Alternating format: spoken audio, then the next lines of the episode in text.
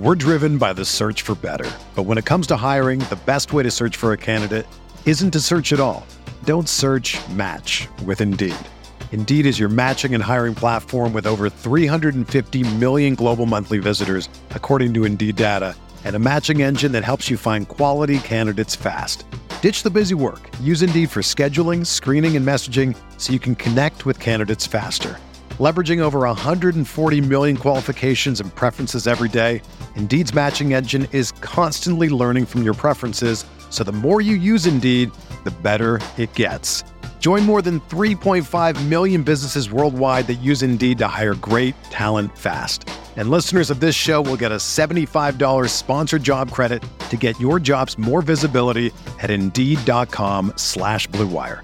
Just go to Indeed.com slash BlueWire right now and support our show by saying that you heard about Indeed on this podcast. That's Indeed.com slash BlueWire. Terms and conditions apply. Need to hire? You need Indeed.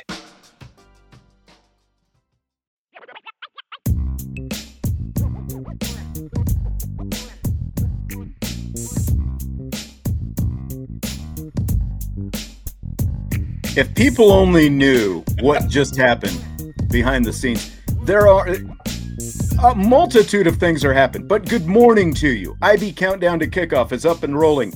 He is Vince D'Addario in his Milky Whites. I'm Sean Stires wearing my my blue from head to toes. There are one, we had a couple technical things outside of our control, but two, as I just discovered, there are a couple new feature buttons, and I think I accidentally when I thought we were going live about three minutes ago. We we just did a test run of the start of the show, by the way.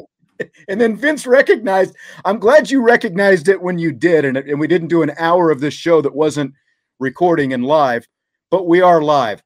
Good morning to you, wherever you happen to be. Brent in Monterey. There was someone else in New Jersey. I think there was someone in North Carolina who chimed in. Derek, of course, is always happy to see Vince's white sweatshirt. Good to see you, Vince. Good to talk to you. Good to talk to everybody else as well. Yeah, I mean, we did it. We had a great open, by the way, that you all you missed. Uh, it you was did. a great open. We were the first open is better late. than this open. I'll tell you that much. well, look, it, it, was a great open. I, I, I couldn't find my white sweatshirt. My wife had done the the sweep of the laundry. I was looking right. all over for it, and then we can't hear each other, and it was just it was chaos. It was chaos. Total chaos. Total chaos. Maybe it's the snow outside. Who knows? Maybe. Maybe that's what it is. I'm going. I'm going to try to blend in with the snow. Andrew down in Florida. Tyler, who I believe is also uh, stationed down in Florida, if I remember right. And uh, we've got Eastern Pennsylvania Sparks 5219. We've got David out in the state of Washington. Glad to have everyone with us wherever you happen to be today. It is snowy. It is cold. Yeah here in South Bend. Final home game of the season. Of course, that makes it senior day. Notre Dame and Boston College, 2:30 today at Notre Dame Stadium. We'll talk about senior day and you know all that kind of stuff in a bit. We might as well just address the weather right off the top, though. Rob wants to know what effect today's weather might have on the game. What do you think, Vince? You know, I don't know if it's going to have a huge effect. I think that I am going to be very cold if I was sitting out in the stands, which I'm very happy that I'm not. Uh, Brian, uh, did Brian call you and ask you about? Uh, he had some. Brian had some tickets. He's like, "Hey, if you want to take your son, you guys can go sit in the stands. You know the whole thing." And I'm like, "This is the worst possible week that you could ask me that question, but I'll ask him." This Thank is not. No, good lord, that, that would not be enticing to me. You know, having I, you know, I took I took Jesse a few times when he was young. I yeah, would yeah. like you know, give up the press pass to somebody yep. else. I, and I was willing. I we would get tickets, year. you know, through the station sometimes and that yep. kind of stuff. And I'd go do it. The first time we actually did it, his very first game, it was Notre Dame, West Virginia. And I believe it was it was either 01 or 02, but it was pouring down rain outside, oh, of brutal. course. you know, so we've got the, you know, the the ponchos on and all that kind of stuff. We did it a few other times as well. I, I wanted and, to. Uh, like, I love going to games with yeah. my kid. Like, we have a really good time.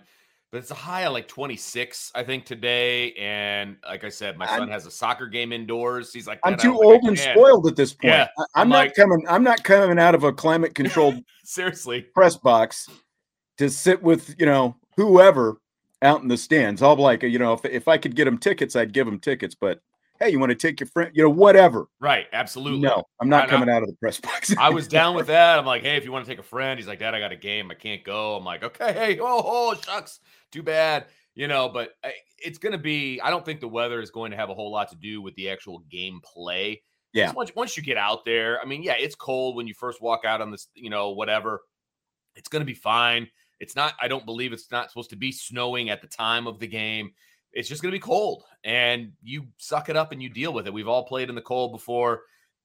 Some of those hits can be a little jarring at times for sure.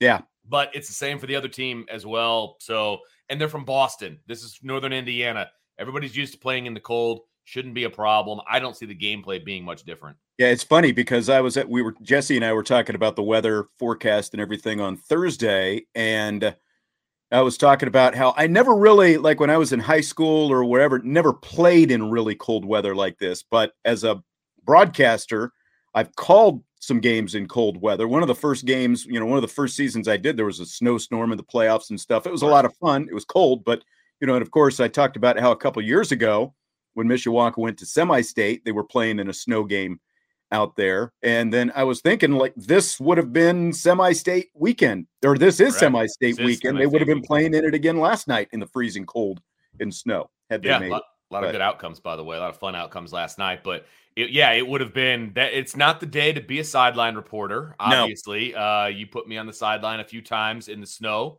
which is awesome of you. Appreciate that.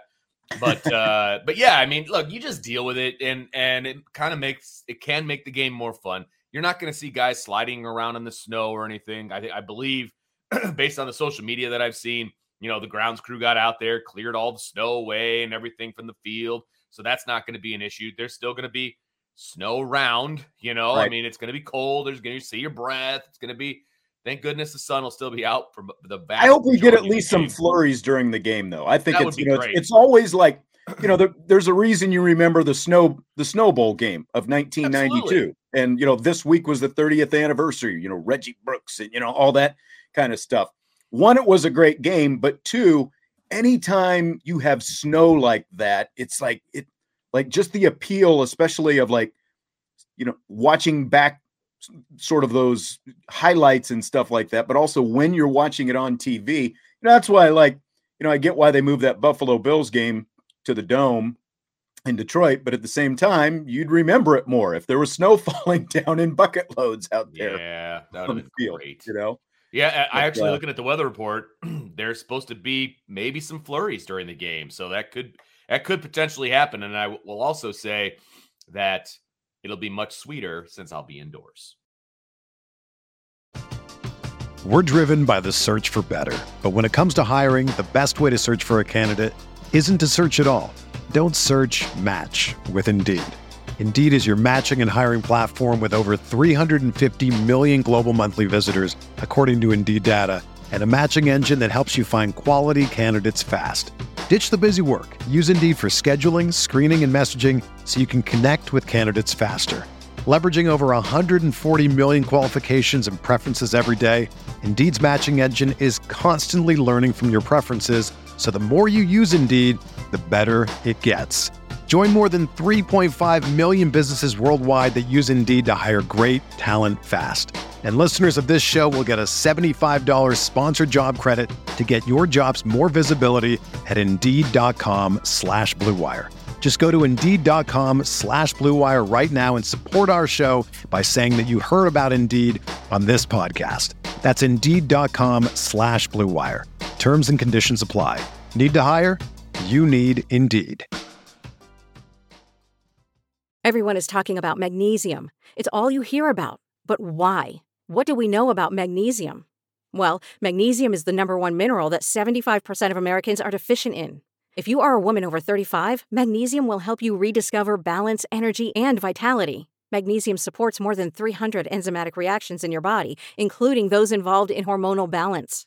From functional medicine doctors to mental well being and female hormone experts, we all know that magnesium is the one mineral to improve all aspects of well being and health. But which one? Magnesium Breakthrough from Bioptimizers, the trusted choice recommended by leading experts with seven best absorbed forms of magnesium to ensure your body receives the support it needs for overall well being. Go to bioptimizers.com slash balance today and use code BALANCE10 for 10% off. Support your journey to wellness at B-I-O-P-T-I-M-I-Z-E-R-S dot com forward slash balance. Magnesium Breakthrough from Bioptimizers, your foundation to optimal health and vitality. RTDB. RTDB, baby. Run the damn ball. That's, Absolutely. You know, and that's what they should do. Say. That's their strength anyway, right? I mean, that's what they should yep. do. Play action pass, all of those different kinds of things. So, you know, totally fine. Make it happen. Play to your strength. Nothing wrong with that. Yep. So, of course, Notre Dame coming off a 35 32 up and down performance in their win over Navy last week. They led 35 to 13 at halftime, then held on for dear life to finish off the victory we usually say, What did we learn last yeah. week? That's one of the first things that we talk about. Forget that. Just do this for me. Describe last week's game in one word for me. Inconsistent. And and that's I mean, it's a tale of two halves, right? I mean, the inconsistency was glaring. I mean, they they were firing on all cylinders in the first half. They were executing at a high level. They were doing all the things that they needed to do. And I'm when I say they, I mean players and coaches, right? I mean, they were all yep. executing at a high level and then they just swapped out jerseys with a with a brand new team and a brand new coaching staff, and it was just bad. I mean, it was just bad. It, it, and you know, the more you go back and you look at the film and everything, it wasn't just the play calling, although that could have helped. It was a lack of execution, and I hate to jump on the bandwagon of Coach Freeman and his mantra, but it seemed like every single play there was one or two guys that weren't doing what they were supposed to do, and it completely blew up the play. It was bad just bad. I get it. I get it. You're drinking the Kool Aid now of the whole execution thing, and I know it's why. True. But it's my true. word is bewildering. You know, you know, because to look so good for one half and then completely regress into a completely different team by halftime is bewildering. You know, like when you think, just when you think they've put some of this garbage behind them against lesser teams and all that stuff. Pyne goes 14 of 16 in the first half, 234 yards, five total touchdowns, four through the air, one on the ground in the first 30 minutes. Yeah. The five touchdowns matched his previous three games combined. The four, you know, touchdown passes and, and the rushing touchdown. The 234 yards in the first half alone would have been the third highest passing total for a game in his career. Let me say this because at, you know, I, I realize a coach, you know, Tommy Rees, Marcus Freeman, whoever can sit there and go, well, we had the right plays called. They just didn't get them executed. Like you're saying, well, one or two guys each play. Okay, I get that to an extent. I can forgive that again for for two, maybe even three series. But where are the adjustments where you go, okay, these things aren't working. Now we have to try something different. They didn't do that. And that's my fault. Like my fault with with with the plan. You know, their their failure to adjust to give them simpler things to do. I, I talk about 21 personnel all the time. Look at what happened when they ran 21 personnel. The very few times that they did it, all those plays were successful. And when when Navy is committing 8-9 guys rushing and they're clogging up the run lanes, obviously, they're you know, they're getting in Drew Pyne's face. They sack him 5 times. If you have two running backs and and pick your two of the three because any of the three can do whether it's Tyree, Diggs or Estime, if you give him basically your one you're you know you're you're not max protecting on the line but you're still giving him extra protection in the backfield with those two and you're also giving him two safety valves you know to leak out you know whether it's screens you know little flares whatever you're giving him places to throw. You're giving him a hot receiver. You know look at what happened when he got the pressure in his face in the first half and he hits Audric Estime for a 30 yard touchdown pass. I think 26 of it was yak, you know yards after catch. So, yeah, I get it. You can you can always fall back on execution, but as the coach, when what you're giving them is not working, you've got to make adjustments to simplify things as far as possible until you find something that works. I'm sorry, 20 plays for negative 2 yards in the second half is not just execution. There's there's blame to go around on all sides on this. Oh, and I agree with you. There is absolutely blame to go around on all sides. The problem is it just it felt very much like no matter what they called, it wasn't going to matter. I mean, I, I, to be honest with you, because we've seen Drew Pyne try to throw a screen pass, he sucks at it. he can't. He can't execute. Sometimes, I mean, sometimes he's hit him. I, you know, it'd be nice if you were better than fifty percent completing a simple screen pass. All I'm saying, I, I mean, he might be thirty percent on screen passes, but it's still, poor. It is very poor. Now they Yeah. didn't call any to see if he could do it, right? And listen, I, I coached high school football for a long time. I called plays for a really long time. When you are in a position to call plays and literally no matter what you call it doesn't get executed, it is like banging your head against the wall.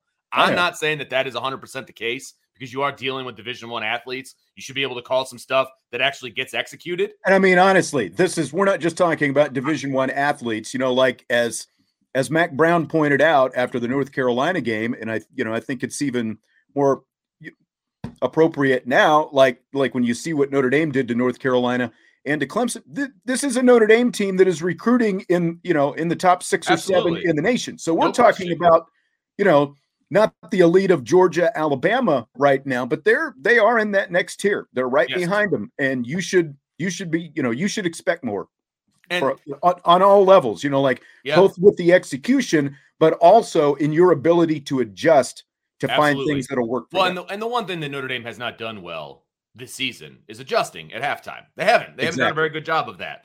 No, and you're not going to get any argument from me on that. My other issue from a coaching standpoint is if your kids aren't executing, find somebody who will. Because some of the things that were going wrong that we're not executing properly were not but again, Vince, majorly easy thing. I mean, hard things to do. Put right? somebody else in. Sit a guy for a series. What's wrong with that? Well, or just put more running backs on the field instead of tight ends. You know, because That there's the that running too. back again, the running back group is the best position group that you have on offense. More of them is always going to be better to me. They can all block, they can all catch, they can all run. they- and if the running blocked like lanes aren't there, the find a way to get the ball in their hand. Estime and Tyree terribly. each had one catch. They each went for touchdowns in the first half. They didn't throw to him in the second half. Agreed. They can't block. They couldn't block in last game. They sucked at it. They were terrible. All three of them. Well, but again, because they're you know you- you're Navy's committing all these guys to the bot. You know all this again. There are Sure. different things that you can do with them, other than what they were doing. Fair enough. They didn't adjust. Fair enough. And your your all American tight end sucked at blocking. Like No, there was a lot of sucking at blocking on Saturday, last Saturday. Yeah, Hopefully I mean, that's not this Saturday. you know, we went into the game talking about would they finally have a hundred yard receiver, and Braden Lenzy five catches for sixty seven yards. Jayden Thomas three Run it out catches well. for eighty yards. Like the first half alone, it looked like they were going to Yes. get two receivers with Yes, hundred yards. You and I were Yeah. talking about it. We were texting each other. It's like, well, Yeah, guess that one hit, you know, and uh lo and behold, it did not. Uh did not hit. Not even close, unfortunately. Yeah, I, I- you know, again, you look at the the the six second half possessions, three plays minus six yards, three plays four yards, six plays minus one yard, three plays eight yards, and that three plays for eight yards is when they actually converted the third and fifteen. When you know the one of the very few times that Navy didn't blitz in the second half, they drop eight into coverage instead, and Pyne hits it. Three plays one yard, two plays minus four yards, and again twenty plays for negative two yards in the second half. And you know, and you know, again, like most of what Navy was doing in the second half had to do with bringing pressure. And they, you know, they they obviously blitzed Drew Pyne quite a bit. And in the first half, even when they did blitz some, not the same kind of blitzes I don't think they were doing in the second half, but like he was finding windows in the zone. You know, that's kind of been his Achilles most of the year is like is when teams do drop eight. Right. But he was actually Yeah. picking apart the zone with precision in That's the why half. Navy changed their game plan, or not changed Right. it. They went they went all in on load the box, bring the blitz. Like they went all in on it because dropping eight wasn't working. Because Yeah. Drew Pyne for here's a here's a funny thing. Drew Pyne forced Navy to adjust at halftime, and they went against what he was doing well, and they decided to blitz him and put all the pressure in his face. And, And again, that's that's the thing. They adjusted, yes, Notre Dame didn't. correct. And that's that's really the biggest knock I think on Yes, the staff as a whole, not just offense, not just def- like I think the offense has been the worst at adjusting. Yeah. The defense, there's still some issues there with adjusting. And sometimes, you know, again, it's just like trying to get too cute. Like if things are working, you don't have to change it too much. Keep doing what you're doing. Sometimes they out adjust themselves. But that's that's my biggest knock is the in-game adjustments. And this has been a, a, a program that has done that fairly well in the past. But that's, you know, that's that's the biggest thing I think they've got to catch up on I at this point. It My was not good. question do the second half struggles to you completely override all the good things the Irish did in the first half? No, because then you're just an overreacting fan. Because it, it can't. it can't, right? I mean, you have to look. If you told me that Drew Pyne was going to sit and pick apart drop eight, that's great news because he hasn't been good at that up to this point, and he did a very good job of that in the first half, right? So you have to give credit where credit is due. He was very good in the first half. There were a lot of aspects of the team that were very good in the first half. You can't discount that like it didn't happen just because the second half is a more recent situation, right? You you have to take the good and the bad. It was all Still part of the same recency bias, right? Still recency bias, even though it all happened within one game. It's just, And- you know, I think I said the other day, if like you would have had a bad first quarter, good second quarter, bad third quarter, good fourth quarter, then it's a little easier to ingest, I guess. Like if the result stays the same, but at least, you know, like again, that to me would show well, you're adjusting as the game went on. Or, you know, you're you're you're you're not just stuck in this one pattern and you're holding. That would be a little bit easier to take. But you know, so so no, it doesn't completely override everything good that happened in the first half, but it, it again it it it muddies things up quite a bit. It does to a degree. I mean, there was a lot of good that happened in the first half. So I mean, you have to talk about it, right? And it was all in the same game. And so you can talk about the good, you can talk about the bad, and I think both are appropriate from that game. Did you? There, is there a song there? The facts of life. Oh, there, oh, there, there you go. go well Old played. 80s sitcom. Well, I know the facts of life, Judy. All right. Uh, so no, there, there's a lot of good that happened. You can highlight the good that happened, but you have to talk about the bad. I mean, you have to. You have to talk about the bad, and I might even push more towards the bad than I do the good. And we talked about it during the week, Sean. If you flip flop the halves and you come out terrible in the first half, and then you're better in the second half, That too. Again, that change your thought process a little. it bit. does. It does. Just, you know, like what I was saying, like if you intersperse it quarter to quarter, but you're exactly right. Like if you have a bad first half, any, you know, when you have that kind of lead against Navy, it's never supposed to be close again. Agreed. When or, or, or against, you know, any of the academies with their triple option Right. offense. If you're playing a triple option team and you're up by 22 points, it should never be close again. Right. That is not an offense that's built to play catch up. Biggest favor Navy did was taking 10 minutes off the clock to Yeah. start the second half and settling for a field goal. If they punch that in the end zone, we're having a completely different conversation, I think. today. Absolutely. And I I actually think if you if you twist the game and you flip it from one side to the other and they, they came out and they were horrible and had negative yards in the first half and then just exploded in the second half, I think that's worse for the program, not for the game, but for the program because that meant that Marcus Freeman didn't have this team ready to play. That's And true so, too. So that would be a bigger red flag to me than what actually occurred because they were clearly ready to play. Now, you got to keep them playing the entire game, right? But our, one of our biggest questions going into the game is how are they going to respond after the big win against Clemson, right? I think they responded quite well. For a half, they looked great. They and looked then it's great. just like everybody stopped. Yes. It was, you know, it was almost like, you know, like they had, you know, like we talked about going for the kill shot against Clemson. It was almost like, and I, well, obviously, we don't know exactly what their mentality is, and I'm talking about more from the coaching level than I am from the player level. But there is always that when you're playing Navy and it's Veterans Day weekend and the whole thing. And Marcus Freeman obviously does have the veteran connection with his dad, career Air Force guy, and all that kind of stuff. It's almost like you don't want to embarrass Navy, so you're not going to keep running up the score. So they were, you know, stuffing it a little bit, maybe trying to, you know, take some air out of the clock and just, you know, kind of work your way through and and be done with it. That kind of thing. There was definitely not the same kind of killer instinct on whatever level that you want to talk about. No, I mean, they're my thought process watching the game was that they, you know, put the bag, they they, they stopped going for it, right? Because they had a very killer instinct in the first half. Like I Yeah. thought the, the clock management was excellent. You know, they went down and scored twice in the last few minutes of the game. Part of that was because Navy was stupid and did that reverse pass. But at the same time, they were calling timeouts the way they should. They scored twice. Like it was, I was very happy about that, to be honest with you. I was like, okay, they got that killer attitude, blah, blah, blah, blah, blah. And the way when you go back and you watch the film, they were still going for kill shots in the third quarter and in the fourth quarter, but they they were they were not executing them for a variety of reasons, right? But at that point, you need to adjust what you're calling because that just isn't working. And again, right? you know, yeah. Let's let's kind of finish up with this thought. I think the bigger picture question now is the blueprint potentially that Navy could have given Boston College and USC.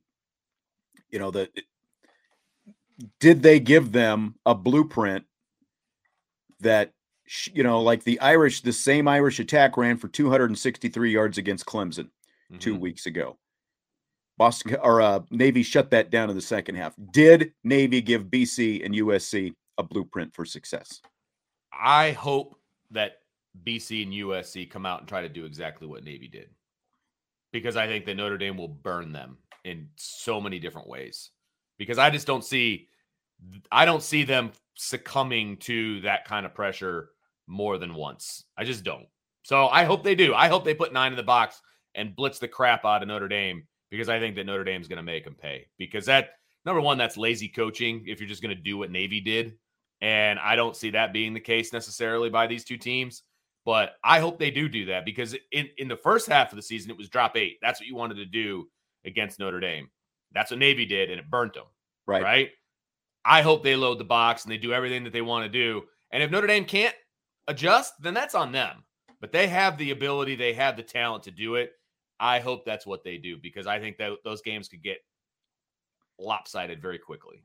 Yeah, I mean, Navy blitz Pyne on nine of his 10 pass plays in the second half last week. They sent pressure with at least seven guys, eight of the 10 pass plays. The one play Navy didn't was the one that I talked about, the third and 15, where Pyne hits Deion Colzie for a 21 yard game. They sacked him five times. He went three of five for 35 yards in the second half. Again, they blitzed him in the first half, but differently. It wasn't just, you know, load the box, bring the house, and blitz. So BC, USC, neither one of them are just going to all of a sudden switch their defense and go, everything's going to be a zero blitz. We'll just bring pressure right. all day long, zero blitz. Go for in, it. In Pyne's face. You know, they're, they're not going to do that.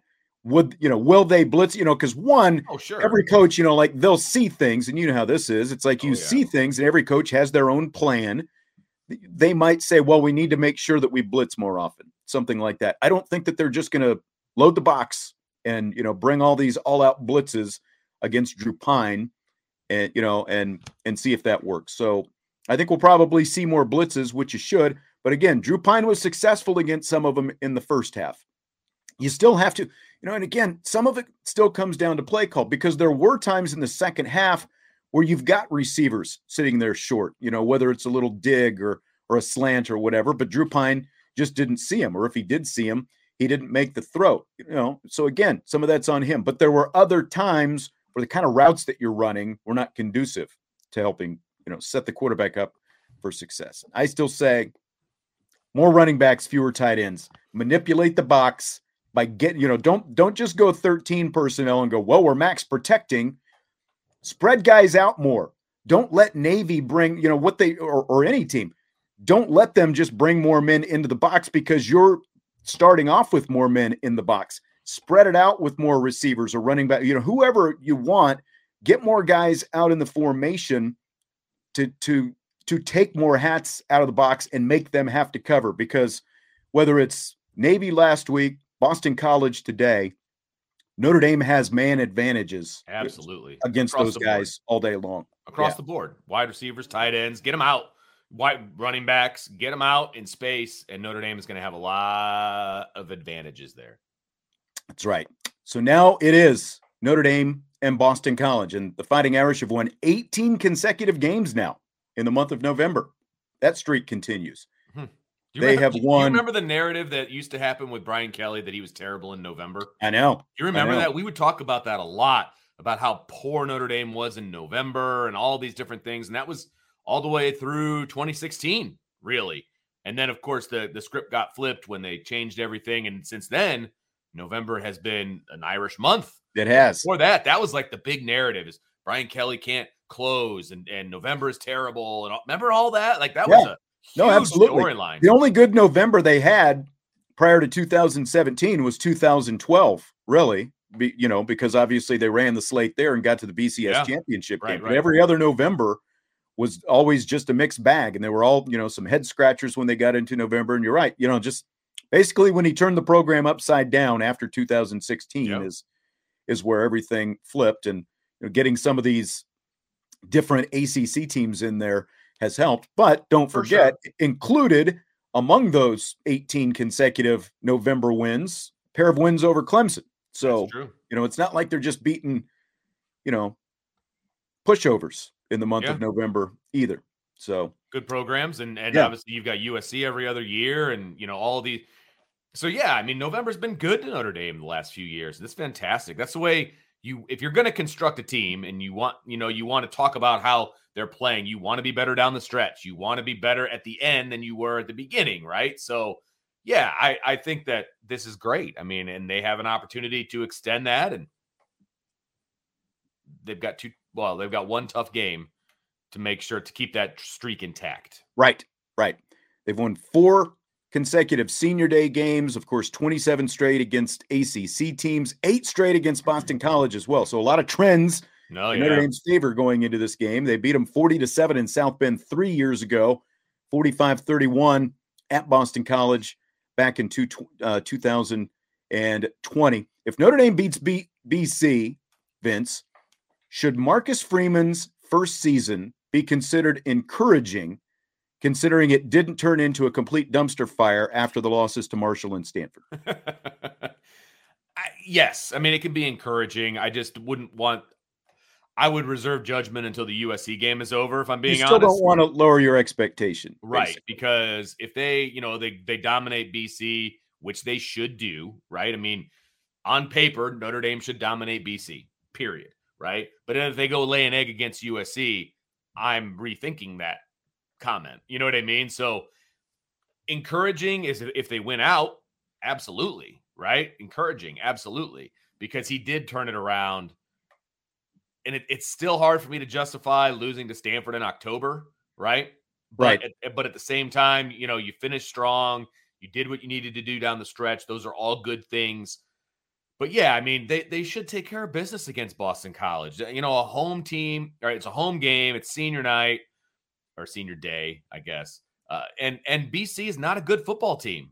They, they have what three wins, something along those lines. Like they they should this should not be a game. Neither were Marshall and Stanford. Though. I agree with you, but they've mo- hopefully moved on from that, which is the and this is, question, right? Well, they, you know, and again, moved like, on.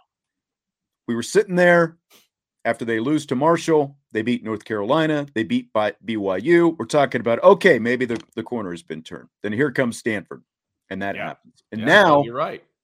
Like, you know, they they at least followed that with a win over UNLV, another bad team. But this is still like if you're looking at how things have happened this season, BC is no different than Marshall and Stanford.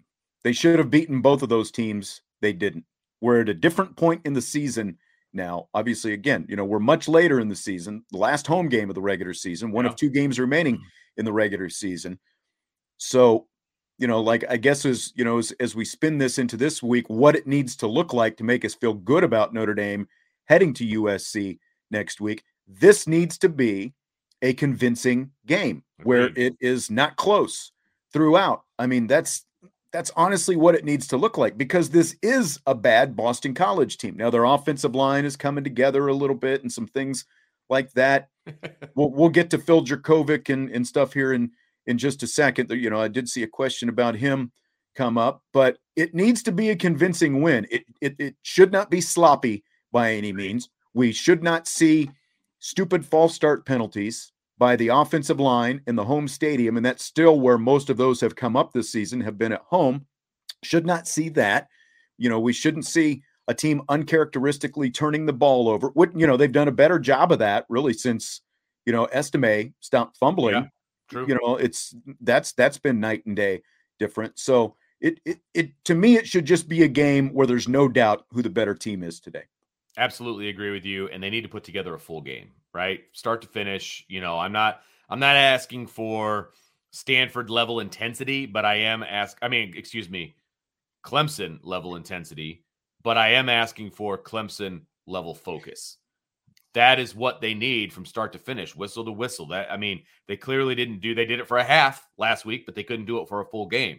If they do that for a full game, this is going to be a three score or more game. It just is. It, from a talent level standpoint, from all the things that Notre Dame has advantage wise over BC, if they can do that for an entire game, should be a three score game. Period. Yep. It right. should be right around where the line is. Should. Should is the key should. word. But again, remember, they've not covered a double digit oh spread all season. 0 and 5. 5. 0 and 5, baby. Yes. Rob, sir. all they asked for is a complete game today. Yeah. I think Agreed. that's what everyone wants to see. Hugh predicting a big game for Estimate Mayer and especially Tyree. Oh, that would be interesting because Tyree has kind of disappeared again for the last five or six weeks. It really is to have a talent like that and to see, you know, like when uh, when this came up at the beginning, you know, after the first couple of games, where's Tyree? Where's Tyree? They got the ball to Tyree, and the offense looked a heck of a lot different when they did. But again, that's disappeared, and, and that's I just I you know I don't know if it's because of depth or because they you know Tommy Rees thinks they can do other things. No but when you have Tyree and one of those other two backs on the field at, at the same time, there's so many mismatches you cause. You know, and like you hear these guys, like the analysts and stuff, talking about manipulating the defense and mm-hmm. making them, you know, move their eyes when these guys start moving around and guys that you have to account for. That's a big factor when you've got 25 on the field and one of those other guys at the same time and and they just aren't taking advantage of that anymore yeah and that there, there's i'm you know I'll, I'll give a lot of and it sounds like excuses for the coaching staff or the players or whatever but there's no excuse for not having chris Tyree on the field and using him and what his skill set brings you there, there's there's just no reason and it's very frustrating to see game in and game out that they just can't or won't i'll say won't they won't use him in the offense the way he's meant to be used. Right. Right. He's not the between the tackles guy. Yes, you can run him between the tackles from time to time if it's a if you have an advantage in the box and you know that kind of a thing. Okay, that's fine because he makes one guy miss. He's probably taking it to the house. Okay. But what about a buck sweep, some outside zone, putting him in putting him in motion, getting him into the slot? You know, all of those different things, the two back sets like you, you or, talk about all the time. Just well, use the man. Just when you have a defense that is keyed up on your run game and you put Estime and Tyree in the backfield together at the same time, and you, you know, like you, you show, you know, like a play fake to Audric Estime, and then Tyree flares out the other way, that's going to go for 15 yards guaranteed every time. I guarantee you. Yeah. Because one, they don't use it that much. You start doing that, I just, it's frustrating. It's extremely frustrating because it seems like it's so obvious and that it's right there in front of us. So why is it not right there in front of Tommy Rees and the offensive staff? I just I don't know. If I was Deland McCullough, I would be fired because I would be going into Rees's office daily and asking why is 25 not getting the ball more out of the backfield? Yes. Why? Yes. Jeremy hopes that Xavier Watts gets more playing time this week. I mean, Xavier Watts, when he's played, has looked good, but there's and you know BC's going to throw the ball around more. you, you know, go. it was so, still, you know, that's why we haven't talked much about the defense because exactly. it's a one-off playing the triple option, unless you're going to end up playing Air Force in a bowl game or something. You know, it's like it's like you just can't put too much into that. He's he played exceptionally well last he had, week. He had but, like eight tackles or something like that. But remember, yeah. he also played very very well against the option last year. He's really good at coming downhill and making tackles because he's a very physical player. His his issue, which is getting better, is in the pass game. They're not playing the triple option. So there's going to be things that you're going to see that are different. And, and somebody else had also mentioned, I don't know if I started or not, but they're they're saying, you know, if Marist's play continues to be bad, then he has to be sat. he was bad because he was playing against a, an offense that he should not have been playing against. And I said that a hundred times. This is completely different. They have figured out how to use Marist against traditional offenses. That's where he needs to be. But the injury to JD Bertrand forced him to play a lot more and forced him to play on the inside where he's just not yeah. good. Assignment not. football is not his strength. No. His his strength is being able to use his athleticism and just reacting. Eh, you know, being being assignment sound against a triple option offense. Not Liufau's strength. No, he should not have even seen the field last week. And Brian and I kind of battled on that back and forth. At the very least, he shouldn't have been in the middle. Okay. Yeah. He should have been on the outside. But it's also tough because you don't have JD Bertrand right. and you've got to play somebody. And they gave Jaylen Sneed made his debut. Yeah. he was he was solid out there. And we're gonna see more Jaylen Sneed, it sounds like. Yeah, well. It'll be interesting with Bertrand back, like what that looks like. Could we see Sneed right more instead of Marist? I don't know, but right. you know, so this, because yeah. of the whole, you know, the red shirt, you know, you don't last week was the first of the last four games, including the bowl game. So right. you can see a lot more Jaylen Sneed and Gi'Bran Payne, who was back there as the off kickoff return man last week as well. No, absolutely. And I you have to take last week's defensive performance in a vacuum, right? We can nitpick missed tackles, we can nitpick, you know, certain things, but this does not translate to playing a regular offense. And so you have to, you know, you have to go off of all the other games as opposed to this game if you're talking about sitting guys and less, you know, playing time and it's just it's a one-off and that's just the way it is. Right. Steinbe said he'd love to see them just accept Pyne as Pyne, lean heavily on the run again, own the clock, rotate all three backs all day long, working in a few sporadic passes to keep the Eagles defense. I mean, to a degree, I get what you're saying, but you can't just be a run team. You have to be able to throw the ball. I mean, if, even BC can load the box and stop the run. Yeah. Right. And Notre Dame has had success running the ball against loaded boxes. They they've been okay at it, right? They did a good job against it, uh, you know, against Clemson. But that's not always going to work. You have to be able to throw the football. You have to. Like Jason asked, with Minchey on campus, will Tommy Rees's game plan be more pass heavy, or will he stick to the bread and butter run game? Uh, you can't change your game plan based on a recruit that's or in recruit being in town. That's yeah, right. Sorry, the game plan has to be what the game plan is. What you think is going to be this is successful. We I mean, can all disagree or agree yeah. on you know what is right. or isn't yeah. successful, what we think should be. Right, right, right, right. No, and and here's the thing, Kenny Minchey. If we're talking about him specifically, him coming in uh, in you know on campus, this it's a formality right? It's a formality. He decommitted from Pitt, and I, this I'm echoing Brian's words. He decommitted from Pitt with an idea of what he's doing next. Okay, and it's no coincidence that he's coming to Notre Dame immediately. All right, you don't change your game plan based on a guy that you pretty much have in the bag. Yeah. Couple super chats here, real quick, mm-hmm. from the same person. I think his question got kind of cut off or something. For all the ups and downs of the season and all the burn the whole thing down after Marshall and after Stanford. If we win, would it be more or less satisfying than if we would have, say, beat Marshall and Stanford and lost to Clemson and USC? So, because you lost to Marshall and Stanford, I think what he's saying is if you beat Clemson and USC, will it be more satisfying in nope. the end? It will not be because they didn't win the games they were supposed to win. I mean, it's great that they won the big games. It's great. I mean, it's great, but you didn't win the games you're supposed to win. So it's not more satisfying. It's if, if they would have if they would have won the games they were supposed to win and they lost to Clemson and USC, I'd still be disappointed.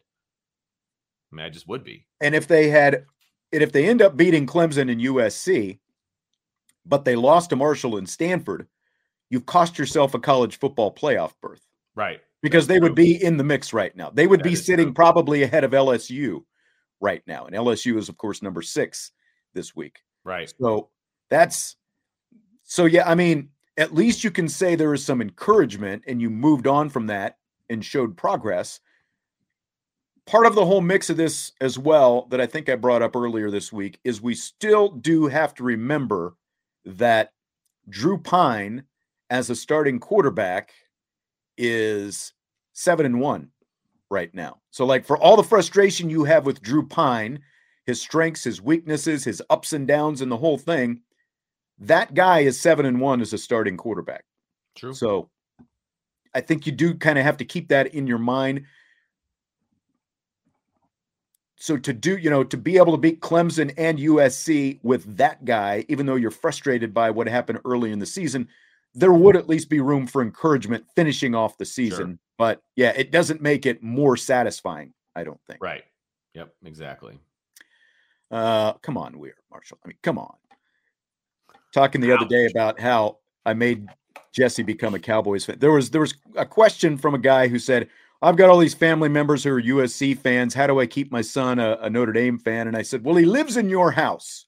So to start with, even if you know you get the USC gifts or you know whatever it happens to be, you just send that to Goodwill. You know, so I didn't necessarily make Jesse become a Dallas Cowboys fan. I just ensured I played a little defense, made sure he wasn't going to become a Washington Redskins fan, which was, you know, my dad was trying to push on him. So, you know, dad lived in, you know, different state, different town, the whole thing, and he would send the Washington gear. And it's like, no, that's not happening. So I didn't, I didn't force it upon him, Right. but I made sure to emphasize, you know, we watched Cowboys games every Sunday. We watched Notre Dame games on Saturdays. I mean, it is what it is. Yeah. You know, my even my daughters, they can pick. You know, my when they were babies, they could pick out Notre Dame, the Cubs. You know, they they knew what I was watching. Daddy, you watching the Cubs? Yeah, I am. Why don't you have a seat next to me? Let's watch together. You know, that's how you work. That's how it goes. That's right. And we are not Marshall. I know. I know you were. I know you were playing, but I, I'm just. I'm just explaining. I'm just explaining. Part of my job is calling CPS. I've done it numerous times, and there is not a box to check about sports anywhere. Uh, By the way, thank you, Cameron. Thank you, Cameron, for the compliment. And and Vince Yes, is fired up today. Vince is fired up. It's the sweatshirt, man. I throw it on, I become a new man. That's right. Uh, so just some kind of going down the list. Brandon Joseph doubtful. Doesn't sound like he's going to play with that high ankle sprain, and especially like when it's cold and stuff. And like I don't think there's any reason to push it. JD Bertrand's 100. percent Freeman says he'll play. Missing last week with a groin injury. Jack Kaiser expected to play as well. So everyone wants to know about Phil Jurkovec now as we Ah, look yes. at Boston College. Jeff Hafley, of course, the head coach, the former Ohio State defensive coordinator. I mean, they're not where I thought they would be in year three under Jeff Hafley, especially when you consider you do have Phil Jurkovec. You know, they went six and five at his first season, six and six went to the Military Bowl last year, and now they're three and seven coming into today after knocking off NC State. And of course, you've got the John McNulty connection. The former Notre Dame tight ends coach left here, becomes their offensive coordinator, first time as an offensive coordinator. They're running the ball for just 61 yards a game, which is last in the nation, and 39 sacks allowed, which ranks 126th out of 131, and scoring just 19 points a game. Offensive line has been a mess all season. They've rushed for over 100 yards. That was against uh, twice. That was against Maine and Louisville. And now this is supposed to be the Phil Jurkovec homecoming. Yep. Of course, Phil behind Ian Book for two years. Then he transferred to Boston College after the 2019 season, which that was the same season as Hafley's first year. It was seen as a huge feather in Boston College's cap to get the you know former four-star recruit and all that. Um, injury riddled the last two years. He's played only eight games this season. He's missed their last two. Concussion protocol. He's also got like some problems with the back of his rib cage, and I, think the other one. What what what was the other injury? There was another like one. four right knee as well. Yeah, Hafley like went through like a laundry of things Yeah. you know, that are wrong with it. You know, and the offensive line is horrible. Jurkovec alone has been sacked 25 times this season. The, you know, both quarterbacks combined have been sacked 39 times this season. So uh, the answer to the question is no, we don't know if he'll play. I would, it, I'm sure Jeff Hafley would say this. I'm sure, you know, Phil Jurkovec is going to say it. He's going to do everything that he can to try to get out there on the field today. Don't you agree? A hundred percent. I mean, he he's probably in his last year at BC, I would imagine, and he's going to, you know, he wants to play at Notre Dame Stadium, and that was always his dream growing up as a kid. He just didn't think that he would have this gold helmet on instead of the one that the home team is going to be wearing. So yeah, he wants to play, and you know, you can say what you want about Phil. He's one of the toughest guys that I can remember from a quarterback position. He's a tough kid, and if he's walking and he can convince Coach Hafley to put him on the field, he's going to play. So I fully anticipate seeing him. I don't know if he'll start or what, how much you know he'll be out there. You know, from a com- competition standpoint, the dude wants to play, and I I think he's going to get a a fairly warm reception, if I'm being honest, uh, from Notre Dame Stadium. And you know, unless he goes out there and wins the game for him, but you know, I I anticipate seeing number five at some point during this game.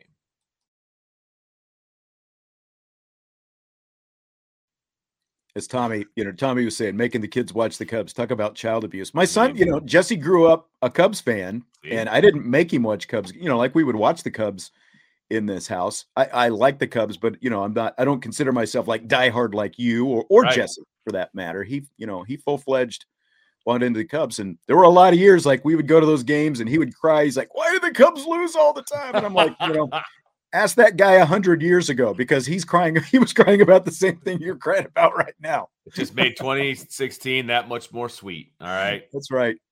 That's right. Um, so back to Phil though, you know, we can play the what if game, Vince. What if Phil Jurkovec had stayed at Notre Dame? You know, Phil Jurkovec is I mean, he's a good he's a good quarterback, right? I mean, he was I remember watching him in high school when he came to Notre Dame and he was with his 7 on 7 team and they were at camp and they were they won the championship in Notre Dame Stadium and I was super excited about getting him to South Bend, you know. I, I think he's a good quarterback, right? You know, is he better than Drew Pyne? Yeah, he's better than Drew Pyne. So I mean, if he was here, he'd probably be the start. Well, if you have to go back, I, he might have been out of eligibility. I can't even I can't do all the math with where things would be, right?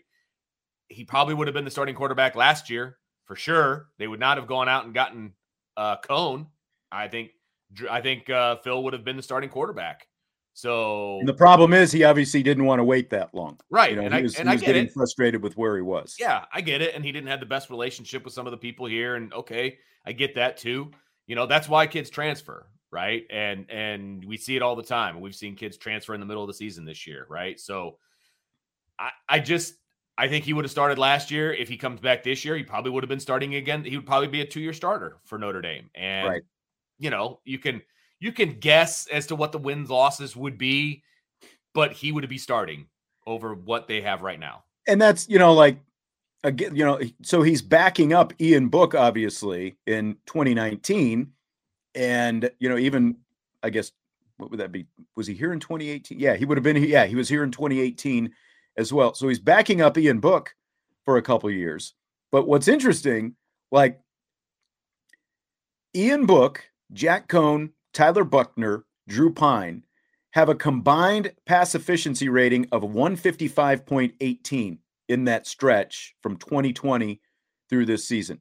Jurkovec's passing efficiency rating in that same stretch is 132.71. So their combined pass efficiency, even with Drew Pyne and what he's done this year, is 23 points higher than what Phil Jurkovec has been able to produce. And like when you look at wins and losses, I mean, 2020, they go 10 and 0 in the regular season with Ian Book, get to the college football playoff. Last year, 11 and 1, you know, and they just miss out on the college football playoff. So, you know, it's like would he have been the starter? You would expect that he would have by last year. But as far as on the field, with the exception of maybe this year, because then, you know, he's potentially a, a second year starting quarterback this year. Like it's hard to envision a world where Notre Dame is appreciably better with Phil Jurkovec than what they ended up having the last couple years. I see what you're saying. I think it's also comparing apples to oranges because of the supporting cast that he has around him, Boston College. But again, like I, they went ten and zero oh with Ian Book. That's they great. Went Eleven and one. That's with great. Jack you know Coan. what? So like, there's a lot of quarterbacks you could have put behind center, and they go ten and zero in twenty. No, I know, I know. You don't like either one. Terrible schedule. You love Phil Jurkovec. Has so. nothing to do with who the quarterback was. I'm talking about the schedule that they played. They there's a lot of people that would have gone ten and zero in that schedule. That's what I'm saying. That's all I'm saying. But my point is, Phil Jurkovec, Jack Coan, whoever it happens to be, like what? It, it wasn't going to get that much better just by having Phil Jurkovec. Do they beat Cincinnati? You know, I guess that's the biggest question. That's the only, you know, like. I see what you're saying. No, look, it wasn't that saying. much they, more they of a ceiling to go to. They have one loss, right, in the regular season between 20 and 21. I get what you're saying, 100%. I'm just saying comparing the stats is apples to oranges because of what he has around him. There, there's no quarterback that's going to be successful behind the offensive line that they have at Boston College. Fair, fair. That I mean that that's all I'm saying. I think the bigger question is, you know, because of who the offensive coordinator was the last three years, because it would have been Tommy Rees. Sure. How was he going to build that offense? Because like when when Phil got to Boston College, they were completely willing, you know, and again, you've got a first year head coach, you've had a different offensive coordinator back then, but they were completely willing to let him play to his strengths, which was not the case, it seemed like, based on how things were laid out at Notre Dame when Sure. he was here. Like, yeah, you I agree with that? I do agree with that. Yeah. I, I don't think he was allowed to be himself. Like we talked about when he played in the spring game, right? And he struggled in the spring game because he wasn't allowed to play like he plays, right? They were calling sacks when there was a guy in the vicinity. He wasn't allowed to get out of the pocket. He wasn't allowed to do a lot of the things that make Phil who Phil is, right? And so I think there was a distorted view of how good he could have been as a quarterback, right? Because he wasn't allowed to do it. So I, you know, who knows what it would have been like if he was here, but I think you make a very good point that I don't know that the offense would have been tailored around what he does well. And because he's not a pocket quarterback. Right. He, never has been. He never will be. Right. Right. Remember what year was it? Was it 2020 when he led Boston College to a bunch of comeback wins and they were Yeah. beating a bunch of ranked his first year there. Yeah. That was all Phil. Like he Yeah. was doing that by himself, you know. And I was thinking, like, man, that would be awesome to have him in a Notre Dame uniform while Notre Dame's going undefeated, right? Granted. So he just he's a playmaker, but I don't know that he would have been allowed to make plays at Notre Dame. I think Right. he would have been hamstrung. So that's a really good point. So if he can't go today, it's going to be Emmett Morehead, redshirt freshman. He played in two games last year. He's played in eight games this season, completing 58% of his passes, minus two rushing yards. Again, those quarterbacks are just getting beaten up. Now, their offensive line is supposedly playing better, even though they've still given up five sacks in each of the last three weeks. So I mean, that's the bar. I is guess set pretty on low. a curve, right? Yeah, the bar is set pretty. They're playing better. They're, they're not failing anymore. Like No place to go but up, basically. so they are playing better. I will give them that. They are playing better. Yes. Right.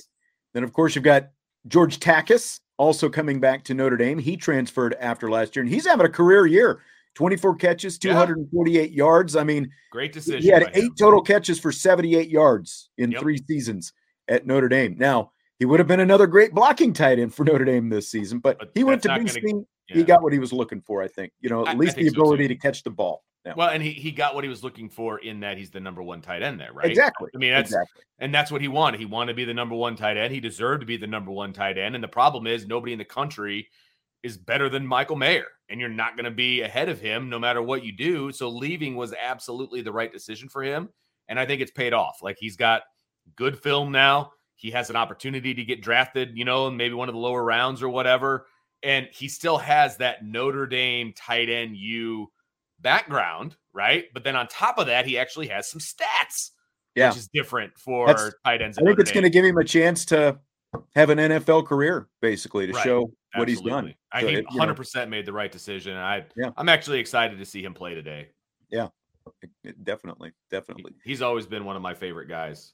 Their defense is decent. They give up 157 rushing yards a game, 4.1 per carry, 209 passing yards a game. So, you know, teams aren't just moving the ball at will against them. And again, it's that that's going to be the key is what Sure. Notre Dame can do against this defense. Notre Dame's defense against BC, on paper, it's a total mismatch Oh yeah, when you look at it. Now they do have Zay Flowers who can make some plays, decent receivers, but Notre Dame should be able to get after um Jurkovec or Morehead, you know, whichever quarterback it happens to be back there. The BCD, you know, this again, it's it's it's the biggest question. What what's Tommy Rees and, and company and Drew Pyne and company going to be able to do against this defense? absolutely. And that's I mean, let's be honest. That's the question we ask going into every game: is what is this offense going to be like when they take the field? Right? Are they going to be the first half team against Navy? Are they going to be the second half team against Navy, or are they going to be something in between? Right? We the offense is the biggest enigma of this team all season. The defense has at least been steady, right? They they they've had issues. They've given up, you know, long drives at the end of games. That you know, there's certain things that, of course, they can work on and get better at. But they've at least been steady. The offense has either been really good, really bad, someplace in the middle. You just don't know. This is a great matchup for Notre Dame. It should be a great matchup for Notre Dame, whether they want to run the ball or whether they want to throw the ball. They should be able to do what they want to do. Is the game going to be called correctly? Is the game going to be executed correctly?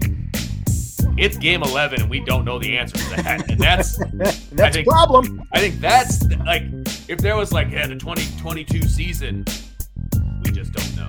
Like, I think that's like that's the tagline for this whole season. I mean, I we just we just don't know.